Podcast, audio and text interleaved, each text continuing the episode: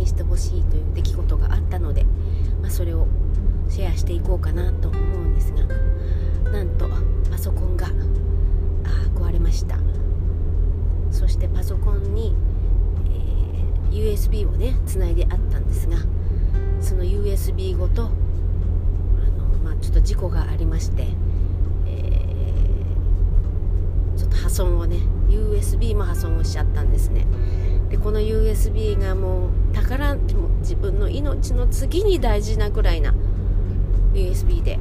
であの、まあ、いろんなデザインをさせていただいているので、まあ、そのもろもろのデータとかねお客様から預かっていたやつとか。もう本当に半日くらいはこう魂が抜けたような状態で、まあ、それでもね、予定がありましたので抜けたように魂が抜けたように見せないようにあのお仕事をさせてもらって、まあ、家に帰ってきてからさらにまた魂が抜けたというね、まあ、そういうことがあったんですね、まあ、でもですね、ま最最悪な状況ではあったんですがたまたまハードディスク1テラのかなり大きい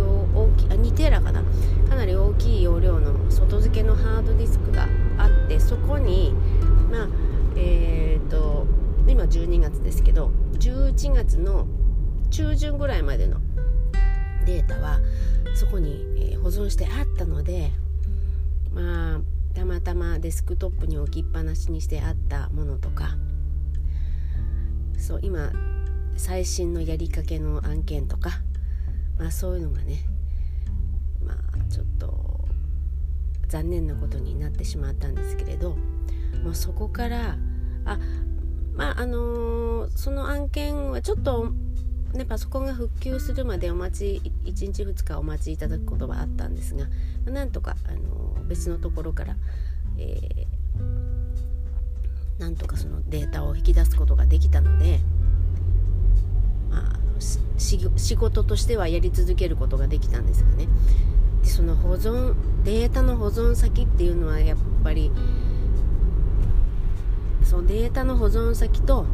あとパソコンの保証もうこれについては本当に見直さなきゃいけないなと思いましてまあ、あのもし万が一、えー、物損もパソコンが壊れちゃってもその購入金額までは保証してくれるような保険にまず入りました。今更ながら、はい、そしてデータは、えー、もちろん USB とかね。そういうものに保存するのはもちろんなんですがあ,、まあと外付けのハードディスクにもね保存することはもちろんなんですがクラウドに上げておこうと思って。でたまたまですねレノボの、パソコンを購入してしたんですけれどそのレノボの購入特典の中に、えー、ドロップボックスっていうクラウドのそういう保存できる場所があるんですけどドロップボックスの1年間、えー、30ギガ無料っていうのが、あのオプションオプションじゃないですね。プレゼントですね。でついていたのでもうとりあえずそこに入れておこうと。で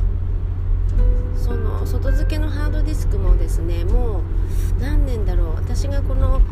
デザインのお仕事を始めたのが2011年とか12年頃くらいの話なのでその頃からのものが全部溜まってるわけなんですよそこに。でその外付けのハードくんももうちょっとあの挙動がおかしくなってきてるのでこれもそろそろやばいかもしれないと思って、まあ、とりあえずクラウドが今一番安全かなっていうとこで今あのそのドロップボックスの方に、お引越しをして今ちょっとほっとしている。もう今万が一パソコンが壊れてもデータがあハードディスクが壊れても Dropbox の中にあるからなんとかなんとか生き延びら生き延びられるっていう感じになっているのでゆっくりコーヒーが飲めるかなっていう状況はあの作れ作ることができました、はい、でパソコンもね壊れるしいつか壊れるしそのいつか壊れるのいつがいつか分かんないしあんまりね日々、あのー、使わない方だったらそんなに、あのー、悩まなくてもいいのかもしれないですけどでもでもねやっぱりないとしまうし買うにはかなりの、勢いと決断がね必要なのであまり。ね何そういうことがない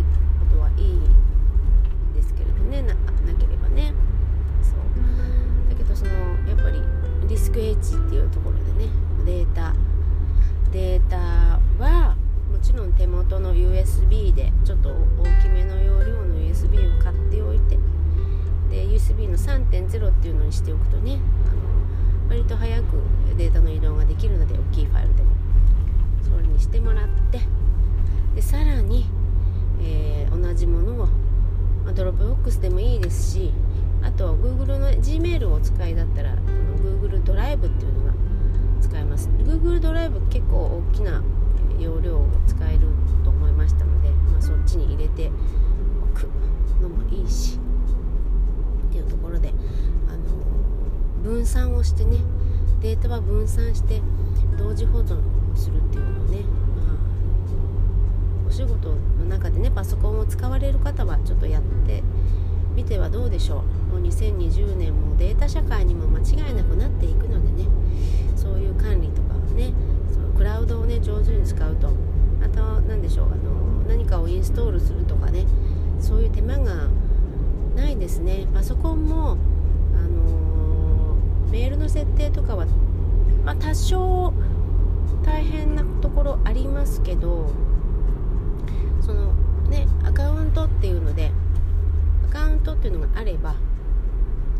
意外とそういう設定も簡単だし Google Chrome を使っているとその Google 新しいパソコンでね Google を、まあ、インストールしますよね。インストールしてで自分のアカウントでログインすればあの常に同じ、えー、お気に入りのお気に入りのブックマークバーが出るしそんなに困らずにねすぐに使い始めることができますね。あとは、うん、リカバリーディスクっていうのを買った時に作っておいた方がよくってやっぱりパソコン壊れた時に初期化しなきゃいけないっていう時が来るんですね。でその時の初期化する初期化後復旧する時にそのリカバリーディスクとか必要でこれ作っておかないとまたこれ